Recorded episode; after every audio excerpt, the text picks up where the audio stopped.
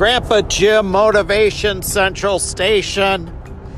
Coming from the work truck today, so you might hear a little bit of wheels rolling in the background. Uh, how are you all today?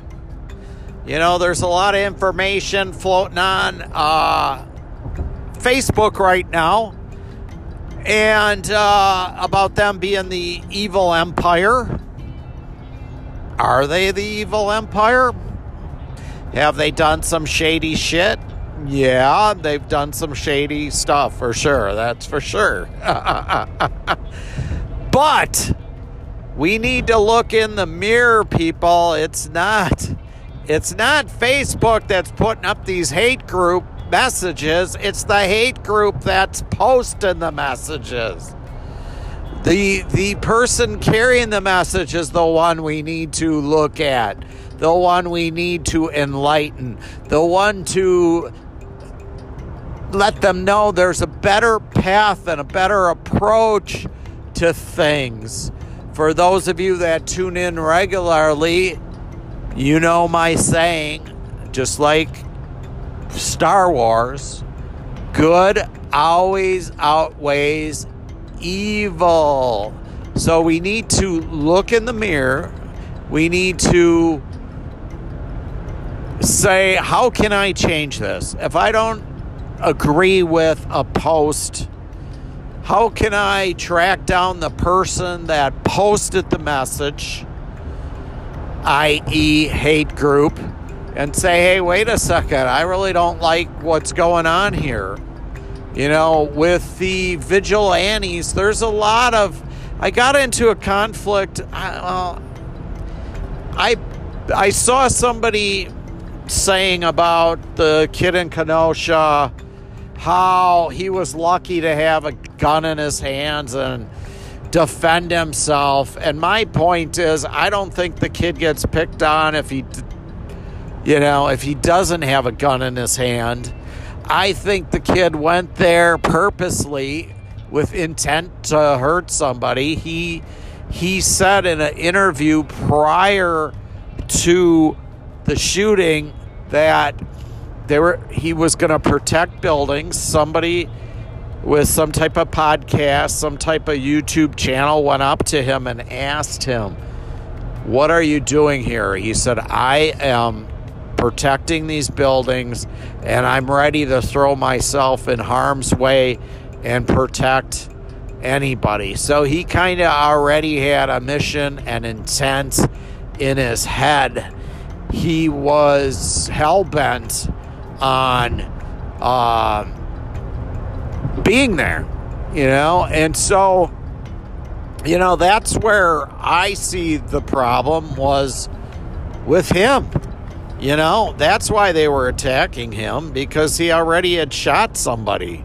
So, and then there was a video of that kid prior to that where he beats up a girl. It's on YouTube. Go check it out. So, how are you defending this person, right? So, again, yesterday I shared a video where I talked about the the fall of a family begins in the home. You know, what are we parenting? What are we doing as a society? Why is there so much hatred going on right now? Why aren't we talking to somebody? You know, your guess is as good as mine, but I think we can be the change agent. We can be the ones that when we wake up in the morning, you think good thoughts, good things are going to happen. Over over a timeline. There are there are things that will pop up in your life. I'm coming back right now. I just took a uh, peer that I peer support. We went to a recovery meeting, and some people were in a real dark place, and others were in a really happy place because that is life. But if you do good acts over time, you will have less drama in your life. You are the maker of your destiny. Think good thoughts, and so you shall become. Think bad thoughts, and you are surely going to invite storms into your life. You're you're putting out negative energy into the world and that's what you're going to bring back to yourself. And so the more positivity we can teach, the more we can uplift and inspire a nation. You know, people are, you know, the uh, head of this country is ill. So our democracy is ill. And the more positively we vote positive people that see the glass full, not empty, but we see that there can be light and positivity, we will work our way towards that. So, is Facebook, has Facebook messed up? Absolutely. Will they continue to mess up? Absolutely. But we need to look at the hate groups that are disseminating this hateful information. That's where the problem lies. That we have people that are feeding this negativity. We need to reach out and say, hey, brother, hey, sister, we don't have to live this way. What's the matter, man? What is bothering you so much that you're going to go shoot people at rallies? You know, the problem is way before they ever get to that that point where they're showing up to a rally. You know, how did we fail Kyle Rittenhouse, the kid that shot up America, shot these people in the Kenosha riots? How did we fail them? How did we fail George Floyd? Right? You know, this Kyle kid was sick before he ever showed up he was a high school dropout. Um, you know, he was already on Facebook posting, you know, with his rifle and how proud he was. And, you know, how did that become a symbol of success? Why wasn't he holding up? You know, my age group, we would have been holding up maybe a trophy of being involved in some sporting event Maybe it would be a picture of some fine art, some beautiful art we made and we created. Uh, there, there is bigger problems. George Floyd, too. You know, um, that how how do we fail him? We we fail him by not having systems in place that are set up to treat everybody equal. You know, somebody for passing a $20 bill. I told this story before um, several times in different podcasts. I was given a fake $50 bill a handful of years ago, and it was a Saturday, just like today's a Saturday, and I get a phone call that one of the people that I paid with that bill found out that that bill was fake. It happens. They're out there. And so, thank God I didn't get killed for that, right? I mean, you know, so that could happen to you. So, I guess my message too is empathy. Put yourself in the other person's shoes. You know, when we get our own right, our own lives positive and on a positive track, we have the ability, you know, if you're stuck in your trauma, whatever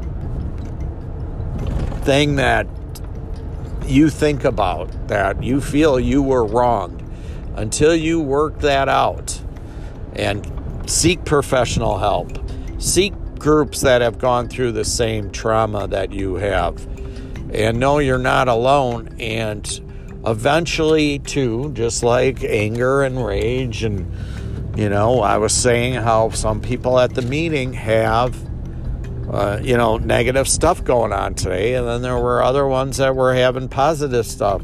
You're just in that space right now. There is a light at the end of the tunnel. Trust me on that. So, I wanted to come on today because Facebook is really um, out there and, you know, probably rightfully so in a lot of respects.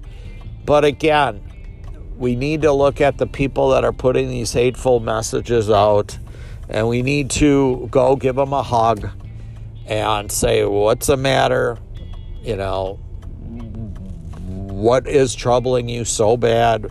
We don't need um, guns and we don't need uh, fist fights to solve our problems. And the more we get people talking, and um, you know, and I was immune to being in diverse populations for a long time until I started my comedy school in Chicago in 1999. And I quickly learned that we all want the same things. We all want a safe home.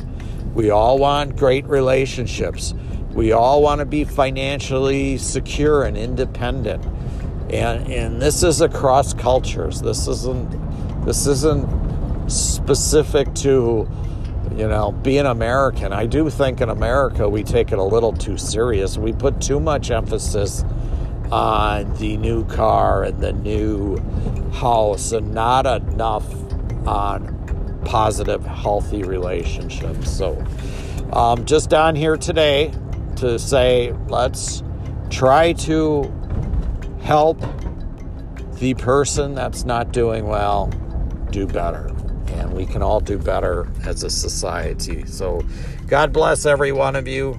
Go and try to, you know, try to help somebody else succeed today. Um, I'm going to go hang out with my grandkids today and try to carry some love and positivity. I'm going to do my work. I have a little bit of work. I like to get that out of the way so I can be 100% present when I'm with my grandkids. So, you know, we can have fun together. So they remember Grandpa as that fun, loving guy, not the crabby guy that put his work first. And no, he went and did his work, got done what he needed to do.